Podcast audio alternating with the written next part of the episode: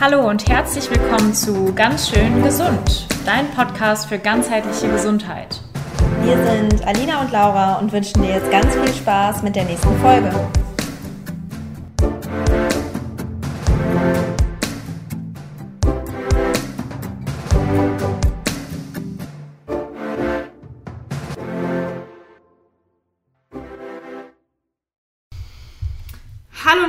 Willkommen. Heute habe ich die liebe Dr. Nadine Webering bei mir.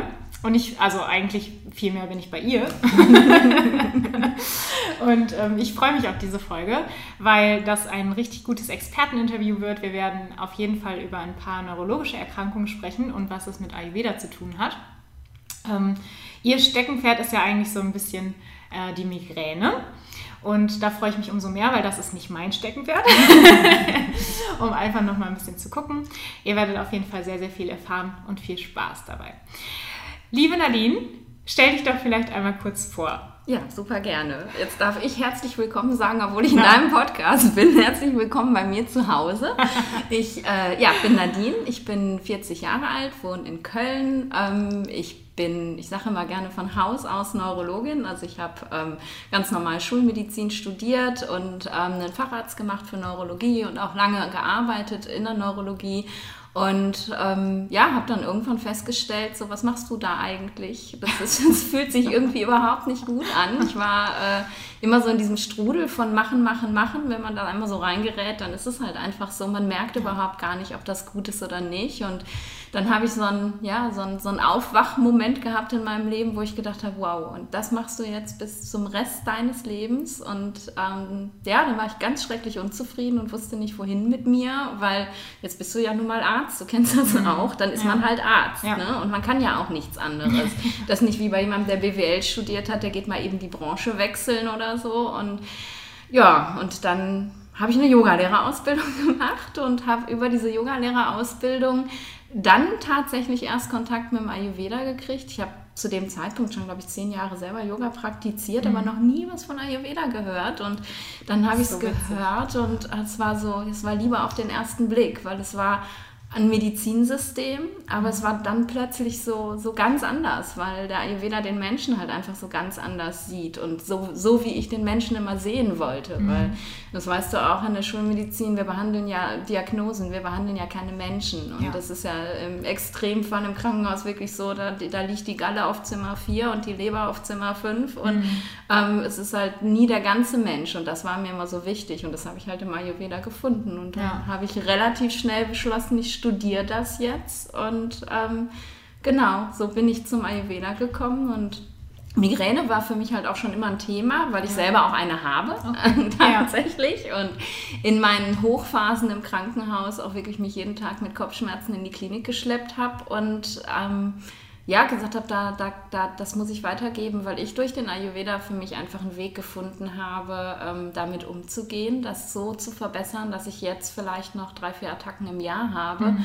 Und ja, dann wurde einfach ganz klar die Migräne zu meinem Steckenpferd. Und als Neurologin ja sowieso, es ja. ist halt eine neurologische Erkrankung und ich habe auch in einer Klinik gearbeitet, die einen Migräne-Schwerpunkt hatte während meiner Facharztausbildung und hatte daher auch einfach schon einen ganz anderen Zugang zu der Krankheit, weil viele, die Migräne haben, kennen das eben auch. Der, der Wald- und Wiesenneurologe, der weiß sich auch eigentlich so recht nicht ja. zu helfen ja. und der Hausarzt ja. erst recht nicht und ja, deswegen ähm, ist es die Migräne geworden, ja. mein Herzensthema. Richtig schön. Ja. Hast du, du hast ja nicht nur, ähm, also zuletzt hast du ja in einem Krankenhaus gearbeitet, die auch ayurvedisch arbeiten. Mhm. Ähm, wie war das denn für dich in einem ganz normalen Krankenhaus? Also bist du da irgendwie angeeckt, weil du halt vielleicht mal was anderes machen wolltest oder den, den Patienten mal vielleicht eine Ernährungsempfehlung mit auf den Weg geben wolltest? Wie war das? Mm, ja, tatsächlich. Also sowohl bei, bei Kollegen, die mich dann meistens eher belächelt haben, mhm. so von wegen, ja, ja, was machst du denn da? Das bringt doch sowieso nichts. Ne? Ja. Verschreib die und die Tablette und dann ist es gut. Aber ganz oft, und das fand ich interessant, eben auch von den Patienten, weil die Patienten das einfach von dir auch nicht erwarten. Wenn die ins Krankenhaus gehen, ähm, dann wollen die eben schnell wieder heile gemacht werden, damit die wieder raus können und weitermachen. Und ja. wenn du denen dann kommst mit, ja, was ich würde ihnen empfehlen, so und so zu essen oder äh, ja, wie schlafen Sie denn oder wie ist denn Ihre Verdauung? Mhm. Da wirst du mit großen Augen angeguckt und ja, aber Frau Doktor, ich möchte doch jetzt einfach nur, ähm, dass, dass die Symptome weggehen. Darum geht es mir doch jetzt gar nicht. Und ja. das fand ich halt auch ganz extrem und das finde ich so schön, eben jetzt, wenn ich mit Menschen ayurvedisch und schulmedizinisch arbeite, dass, ähm, ja, dass die Leute das auch erwarten und möchten. Und, und ja. darum geht es halt einfach, ja, wir, wir wollen uns halt ja eher auf Dauer gesund halten und nicht einfach nur Symptome irgendwie mit Tabletten übertünchen. Mhm. Ja, sowohl die, die eine Situation kenne ich auch. Also ähm, ich war zum Beispiel auch in der Inneren, da haben wir ja dann auch viel mit Antibiotikern gearbeitet. Und irgendein Assistenzarzt kam nicht mal von mir, sondern von einem Kollegen. Ähm, der hatte auch eine Studie über Probiotika und ob wir nicht das irgendwie mit einbringen könnten. Und dann war es halt auch so, dass alle so, was, ach Quatsch, das bringt sowieso nichts. Und niemand hatte sich wirklich damit befasst, aber es war halt direkt so eine Abwehrhaltung. Und, ja. Ähm, und genau das, wie du auch sagst, kennt man von den, von den Patienten oder, ne, also ja, von den Kunden jetzt eher nicht mehr. Ne? Also, dass man halt, ähm, es kommen jetzt Leute, die wirklich Bock haben, was zu ändern, die, die bereit sind, eine Veränderung einzugehen, die ähm, auch sehen, dass es ganz wichtig ist, was eigenes für die Gesundheit ja. zu tun und nicht nur zu sagen, okay, ich begebe mich jetzt in die Hände des Arztes und gebe die Verantwortung komplett ab. Ja. Natürlich ist es einfach und in mancher Hinsicht ist es auch super wichtig. Ja. Keine Frage. Ja. Wenn ich einen Herzinfarkt habe, bin ich froh, dass ich die Verantwortung komplett abgeben kann. Ja. ja. Aber viel wichtiger wäre ja vielleicht vorher schon mal zu gucken, den zu verhindern. Ja. Und das sollte ja auch eigentlich die Aufgabe eines Arztes sein. Absolut. Ja, und das ist eben auch das, was mir einfach in meiner Arbeit immer gefehlt hat. Ja. Gerade äh, was die Migräne anging, ist, war es auch einfach so, ich habe mich auch so aufgerieben dann. Also mhm. ich habe zuletzt, bevor ich in diese Klinik gewechselt bin, diesen ayurvedischen Schwerpunkt hatte, in der Notaufnahme gearbeitet und da sitzen natürlich auch unglaublich viele Leute mit ja. Migräne. Und ich habe halt ähm, wahnsinnig viel Zeit investiert, um den Leuten alles zu erklären und denen Empfehlungen zu geben und, und, und. Und draußen stapelten sich die Leute dann und warteten mhm. eben auf die neurologische Oberärztin, Ärztin, die doch dann bitte mal Zeit haben sollen. Mhm. Und da mhm. habe ich mich auch sehr aufgerieben, weil ich einfach gemerkt habe, dass unser System das gar nicht zulässt. Du ja. hast diese Zeit einfach ja. nicht. Und jetzt habe ich sie eben und das ist wunderschön. Ja, genau, weil eben das medizinische System eigentlich oder das, das Krankenhaussystem vielmehr ähm, auf Notfälle spezialisiert ja. ist. Und natürlich, jeder, der schon mal eine Migräne hatte, weiß, äh, dass sich das auch so anfühlt, als bräuchte man jetzt akut Hilfe. Und man braucht ja auch akut ja. was, damit es halt besser wird. Ja. Ähm, aber der Kern, die, die Ursache dieser Erkrankung liegt ja viel tiefer. Ja. Und das muss man eben dann nach dem Krankenhaus wieder anfangen. Und umso ja. schöner, dass du den Weg gefunden hast, aus dem Krankenhaus raus und jetzt ähm, wirklich den Leuten von Anfang an helfen kannst und ja. eben nicht nur im akuten Fall. Ja, das ist ja. wirklich so schön. okay, ähm, was würdest du sagen, wenn jetzt ähm, da draußen jemand zuhört ähm, zum Thema Migräne? Wie würdest du jemandem erklären, wie seine Migräne funktioniert, wenn er noch gar nichts davon weiß? Mhm. Ähm, ich, ich fange dann tatsächlich immer dabei an zu erklären, wie, wie das Gehirn von Menschen mhm. mit Migräne funktioniert. Ja. Im Gegensatz zum Gehirn von Menschen, die halt keine Migräne haben. Also ich sage dann gerne mal normale Gehirne und setze das in Anführungsstrichen, weil der Migräniker ist ja nicht unnormal, aber er funktioniert eben ganz anders. Und es ist halt tatsächlich so, dass das Migränegehirn im Gegensatz zu dem Gehirn von Leuten ohne gar keine Filterfunktion hat. Also wir sind halt ähm, so gemacht als Menschen, ähm, dass wir eben ja diese ganzen Impulse und Eindrücke von außen ähm, vorher rausgefiltert bekommen, weil sonst könnten wir eigentlich überhaupt gar nicht leben. Sonst würde halt permanent alles irgendwo auf uns einprasseln. Ähm, jeder Ton, jedes, äh, jede, jede Farbe, jedes Licht, jedes Gefühl, wenn du irgendwo sitzt, jeder, jede Berührung würde, ähm, müsste verarbeitet werden und das eben bewusst. Und darum hat unser Gehirn eine Filterfunktion und filtert halt nur die Dinge raus, ähm, die wirklich für uns jetzt relevant sind und die kommen in unser Bewusstsein. Ja. Man weiß eben, dass Menschen mit Migräne ähm, diese Filter nicht ausreichend nutzen können beziehungsweise diese Filterfunktion nicht gut genug funktioniert. Das heißt, es kommt viel mehr ins Bewusstsein im, im gleichen Moment, muss verarbeitet werden und das ist natürlich für das Gehirn unglaublich anstrengend und das arbeitet sich halt wirklich kaputt. Wir merken das nicht. Wir laufen nicht ständig durch die Gegend und halten uns die Augen und die mhm. Ohren zu, aber das Gehirn ackert einfach viel, viel mehr, um dann rauszufiltern, okay, was brauche ich denn jetzt mhm. wirklich, um in der Welt zu funktionieren. Ähm, das ist der eine Punkt und der andere ist, dass Menschen, die eine Migräne haben, dass das Gehirn nicht habituieren kann. Das mhm. ist ähm, eine Funktion, die wir haben. Wir gewöhnen uns an Reize. Wenn ich dich jetzt immer wieder dem gleichen Reiz aussetze, dann wird dein Gehirn irgendwann sagen, kenne ich schon, ist langweilig, reagiere ich gar nicht mehr mhm. drauf. Und Menschen, die ähm, die Migräne haben, ähm, die sind immer in so einer Hab-Acht-Stellung. Also die gewöhnen sich nicht an den Reiz. Wenn der Reiz immer wieder und wieder kommt, ist es jedes Mal so, ist das was Schlimmes, muss ich reagieren? Und es wird halt jedes Mal Stress ausgelöst mhm. durch diesen Reiz. Und auch dadurch arbeitet das Gehirn viel, viel mehr. Und die These aktuell, wie Migräne entsteht, ist tatsächlich durch ein totales Energiedefizit im Gehirn. Ja. durch diese Funktion, wie das Gehirn funktioniert, kann man sich vorstellen, dass das ständig im Energiedefizit ist, weil es ja nur, nur, nur arbeiten muss. Mhm. Und ähm, kommt es eben zu so einem Defizit, dann ähm, wird halt ja eine Kaskade im Gehirn ausgelöst, wo es dann eben einfach zur Migräneattacke kommt. Man weiß, dass das an den Gefäßen im Gehirn entsteht, mhm. weil die sind letztlich das, was weh tut. Da darum fühlt sich die Migräne auch häufig so pochend an, als würde man so das Herz im Kopf schlagen hören oder merken. Und das ist, weil es an den Gefäßen ist. Und da kommt es dann eben zu Reaktionen, die ähm, diese Schmerzen auslösen. Und die, darum ist eben die Prophylaxe so wichtig, nicht Tabletten zu nehmen, damit die Migräne nicht mehr kommt, sondern eben vorzubeugen, dass äh, dieses Energiedefizit nicht mehr entstehen kann. Ja. Und wenn man das im Griff hat, dann kommen halt gar keine Attacken mehr. Und das ist so schön. Mhm. Ja. Ist dieses Energiedefizit ähm, rein auf die Energiereserven, sage ich jetzt mal, auf Stress bezogen oder hat das auch was mit Nährstoffen zu tun? Ganz klar. Ja, ja, ja. Wir, okay. wir generieren ja unsere, äh, unsere Energie äh, einfach über das, ja, wie wir uns ernähren mhm. sozusagen. Und ähm, wenn, wenn ich mich nicht, nicht gut ernähre oder das, was ich esse, ich kann mich ja noch so gut ernähren, wenn ich das nicht verstoffwechseln kann, dann kommt halt bei mir auch nichts an. Mhm. Ähm, dann, dann ist eben, dann kann ich mein Energiekonto nicht wieder auffüllen. Ich spreche immer gern von einem Konto, weil dann ist es halt irgendwie so ganz, ganz klar und ja. äh, vorstellbar. Du hast einfach ein Energiekonto ähm, und äh, jedes Mal, wenn du isst, gibst du ein bisschen was drauf. Und jedes Mal, wenn du laufen gehst, nimmst ein bisschen was runter. Jedes Mal, mhm. wenn du Stress hast, nimmst ein bisschen was runter. Und wenn du dich eben nährst, also auch über die Ernährung, zahlst du wieder ein. Und mhm. ähm, dieses Konto muss man halt immer im Plus halten. Und dadurch, dass das Gehirn von Migränikern so krass arbeitet, gehen die halt ständig ins Dispo. Die laufen halt ständig ins Minus und merken das eben viel zu spät und dann gibt es Kopfschmerzen. Ja. ja.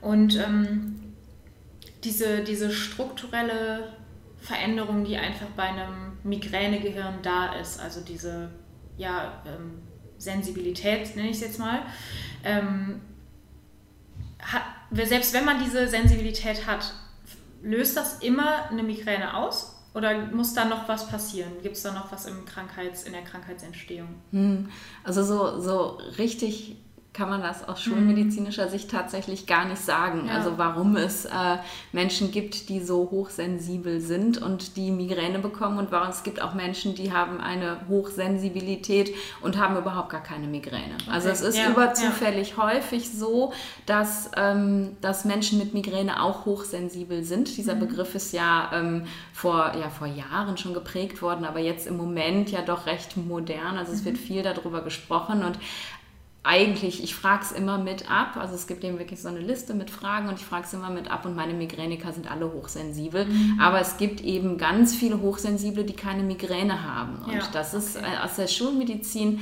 kann man das nicht erklären. Im Ayurveda kann man das ganz klar erklären, weil es ja einfach so ist in der Krankheitsentstehung im Ayurveda, dass wenn eben es zu einer Dosha-Erhöhung kommt am Ort, wo das Dosha sitzt, mhm. ähm, dann äh, kriegt man halt ja allgemein Symptome und in dem Moment Moment, wo dann dieses erhöhte Dosha anfängt, sich zu, durch den Körper zu bewegen, ähm, findet es halt, ich, ich nenne das immer gerne unsere Sollbruchstelle. Also da, wo, ähm, wo wir halt einfach schwächer sind und da lässt es sich nieder und da macht es dann Krankheit. Und darum kriegt halt der eine mit einer Vata-Störung eine Migräne und der nächste mit einer Vata-Störung eine Arthrose. Ja. Sonst könnte man ja auch sagen, warum haben denn nicht alle die gleiche Krankheit? Mhm. Und das ist eben so, ähm, dass einfach viele Hochsensible die Sollbruchstelle genau da haben, wo es Migräne auslöst, ähm, andere dann eben nicht. Und das ist, ähm, wenn man dann wieder auf die Schulmedizin zurückgeht, das ist halt genetisch. Man sieht eben Migräne wirklich familiär gehäuft einfach. Ja. Und das ist diese genetische Sollbruchstelle, die wir haben und kommt dann eben diese besondere Veranlagung dazu, dann ähm, macht das Migräne. ja. ja. Wobei natürlich nochmal wichtig ist zu sagen, dass Hochsensibilität jetzt keine Krankheit ist, nee, sondern eben ähm, ja. einfach eine, ja, eine charakterliche Ausprägung oder eine Eigenschaft, die man halt mitbringt. Ja. Ähm, aber was kann, was kann aus einer Hochsensibilität entstehen oder wofür sind hochsensible Menschen an, vielleicht anfälliger? Hm.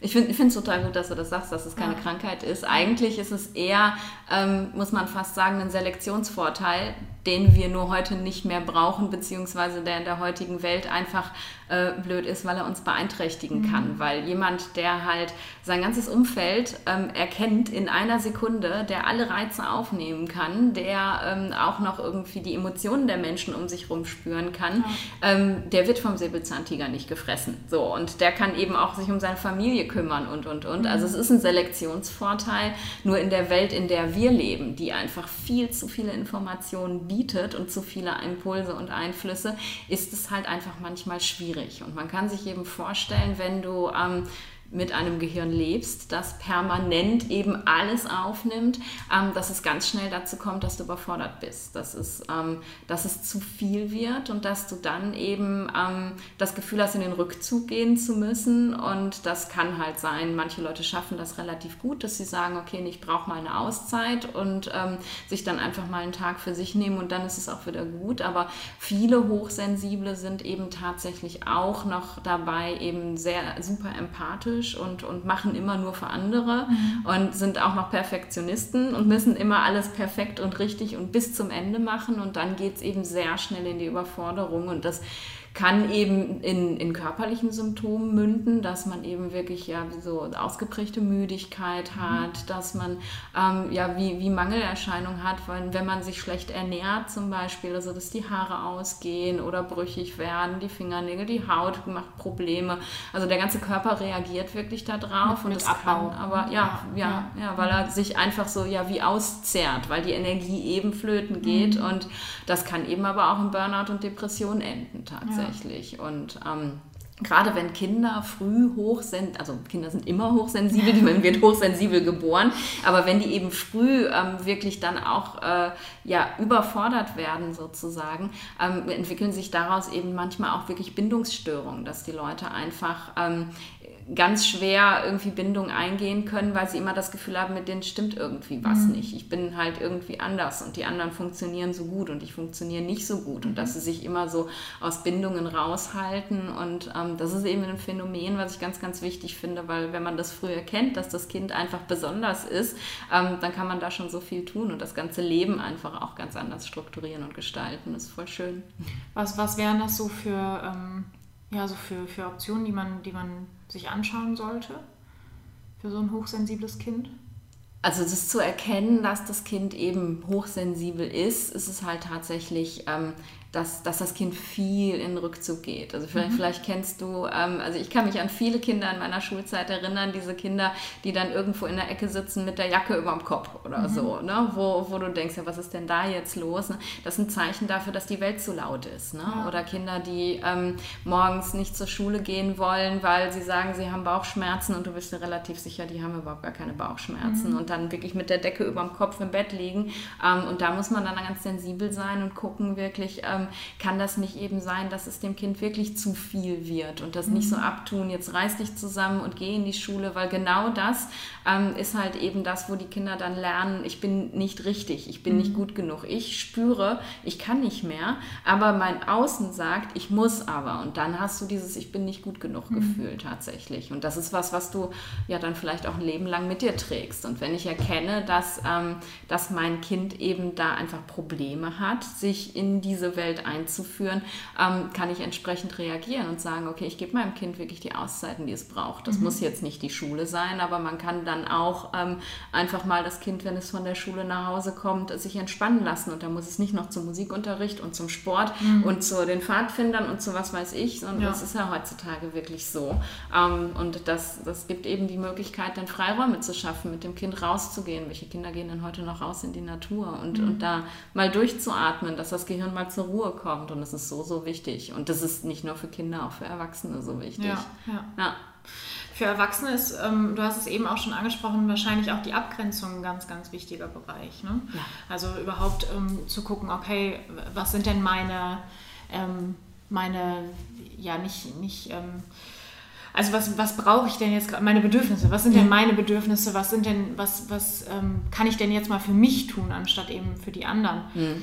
Ähm, und das wird zwar, also so Me-Time und sowas wird ja auch oft belächelt, mhm. aber gerade für solche Menschen es ist ja wahrscheinlich sehr, sehr wichtig, sich das einzubauen. Was, ja. was würdest du sagen, was wären so drei Tipps, die so eine hochsensible Person in ihren Lebensstil einbauen sollte? Hm. Ähm, ja, das Wichtigste ist wirklich erstmal erkennen, ich, ich, ich habe das und ich bin das. Und mhm. ähm, dann, wenn man eben das Gefühl hat, okay, ja, das kann sein, dass mich die Welt wirklich überfordert, ähm, sich regelmäßig Momente zu geben, wo man erstmal reinspürt, wo stehe ich denn gerade. Mhm. Also ich, ähm, wenn ich mit Menschen arbeite, die hochsensibel sind, dann kriegen die von mir als erste Aufgabe, sich eine Erinnerung in ihr Handy zu stellen auf jede volle Stunde, wo dann einfach nur aufploppt, einchecken. Und dann checken die eben kurz aus der Welt aus und äh, gucken einfach, okay, wie geht es mir gerade? Wie fühlt sich mein Körper an? Ähm, wie fühle ich mich energetisch? Mhm. Ähm, wie sind meine Gedanken? Wie, wie bin ich jetzt gerade? Und ähm, dann, wenn das alles in Ordnung ist, dann stellt man das halt eine Stunde weiter. Ähm, und ja. wird, dann, am Anfang nervt das ein bisschen, aber das ist eine wunderschöne Übung, um da eben reinzukommen, ja. immer wieder reinzuspüren und nachzugucken, wie geht es mir denn? Weil das fragen wir uns am Tag ja nie. Also das mhm. kennst du wahrscheinlich auch, wenn man gerade so in seinem Flow ist und arbeitet. Und ich mache das auch viel zu selten, dass ich dann mal kurz höre, okay, brauchst du jetzt eigentlich eine Pause? Möchtest du jetzt lieber mal rausgehen? Und mhm. das ist so der erste Tipp. Also check wirklich regelmäßig bei dir ein und guck, ähm, ob du merkst, dass da schon irgendwie was im Argen ist. Und wenn man das merkt, ähm, dann äh, sollte man ein kleines ja, Toolkit haben sozusagen. Sich, darf man sich erarbeiten, ähm, was hilft mir dann? Ne? Es kann halt sein, dass man wirklich sagt, okay, ich gehe jetzt mal fünf Minuten vor die Tür und atme mal ganz tief durch. Oder dass man ein kleines Teeritual hat und einfach mal irgendwie sich eine Tasse Tee aufbrüht. Oder ähm, ich habe auch Klienten, die sagen, ähm, ich, ich, ich höre dann irgendwie Musik, so Klaviermusik, ein Stück und dann ist schon wieder gut. Ne? Mhm. Also, dass man wirklich so ein bisschen rumprobiert, was,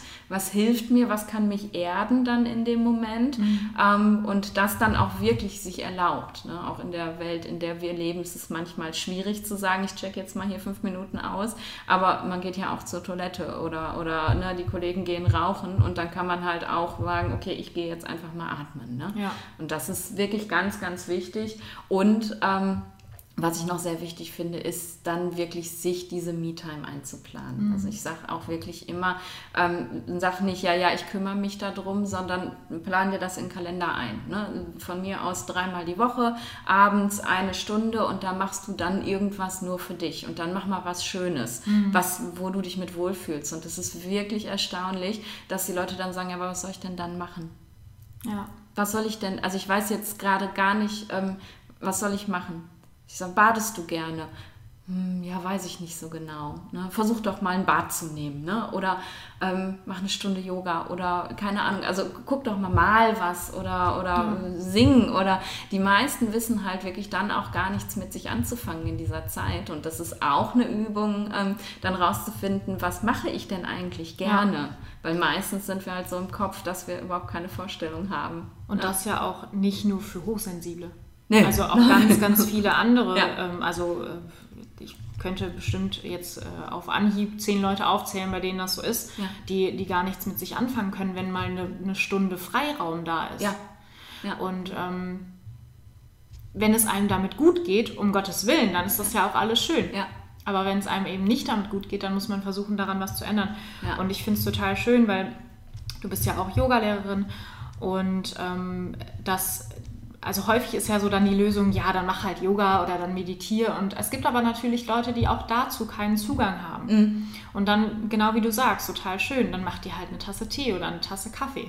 Es gibt auch, ich habe auch Kunden, die sagen, ähm, im Ayurveda ist ja Kaffee immer so ein bisschen Sache. Und Prost. dann, ähm, genau. Ich sitze hier übrigens gerade mit einem Kaffee.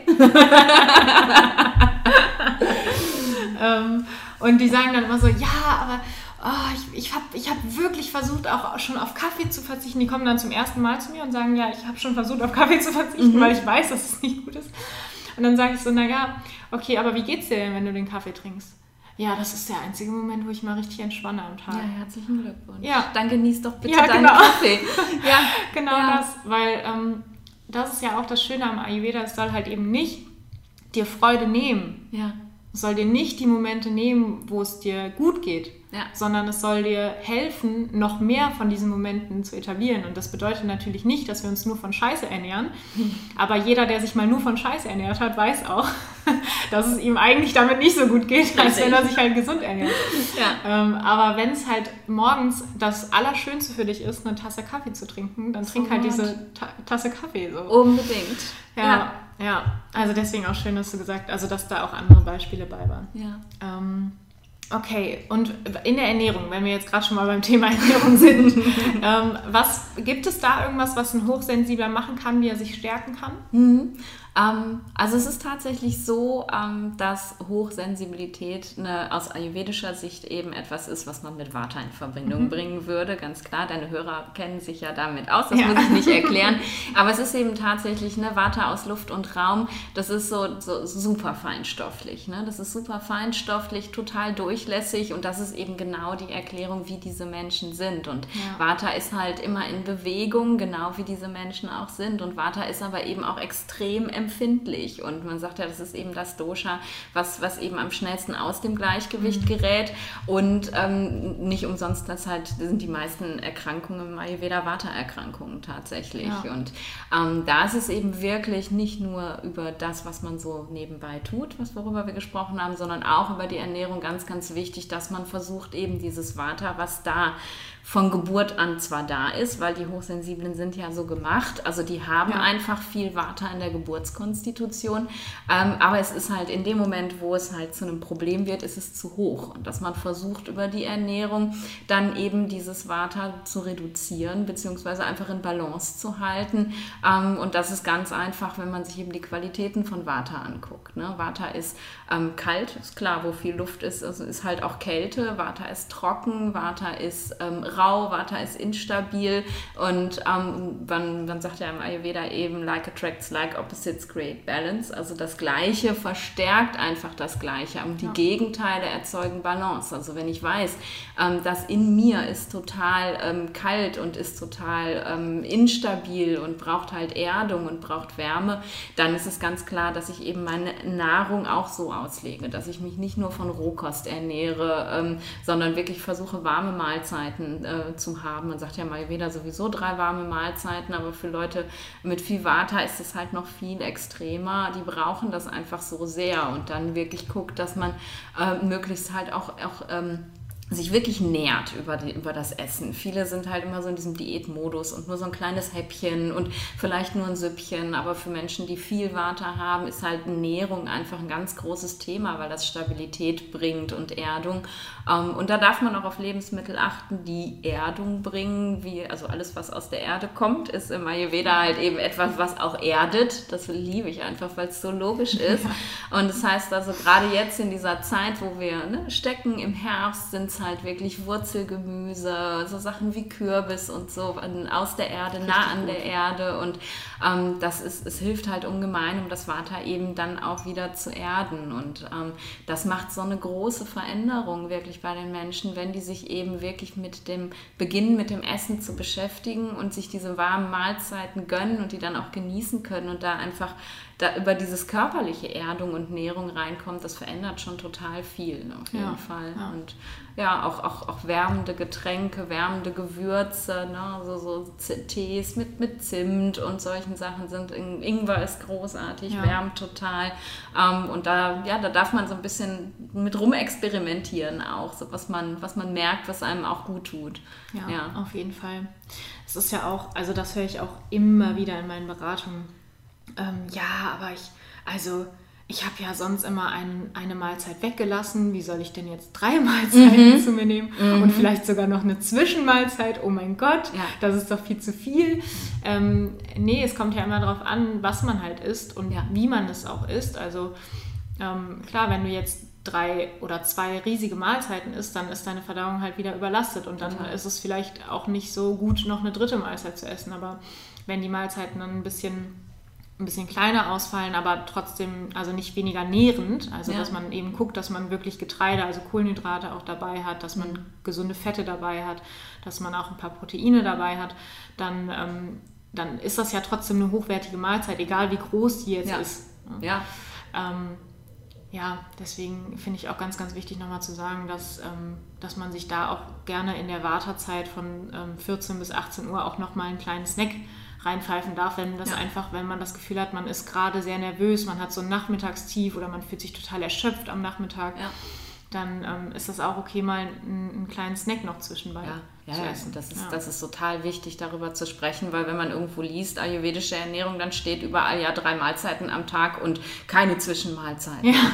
Meine Migräniker, für die ist das eine Katastrophe. Ne? Ja, wenn die merken, Energieende, die müssen essen. Es geht gar nicht anders. Und es ist ja nun mal einfach so, dass wenn wir Hunger bekommen, also Energieende ist, dann ist das einfach das Zeichen, dass, dass wir wieder verdauen können, dass unser Verdauungsfeuer jetzt wieder bereit ist, Nahrung aufzunehmen. Und wenn wir dann sagen, nee, machen wir nicht, ja, dann fallen wir halt in dieses Energiedefizit. Ja. Und das ist so, so wichtig, das zu erwähnen, weil viele, und also ich glaube jeder, der zu mir kommt, ja, ich habe das schon umgestellt, ich esse jetzt auch keine Zwischenmahlzeiten mehr.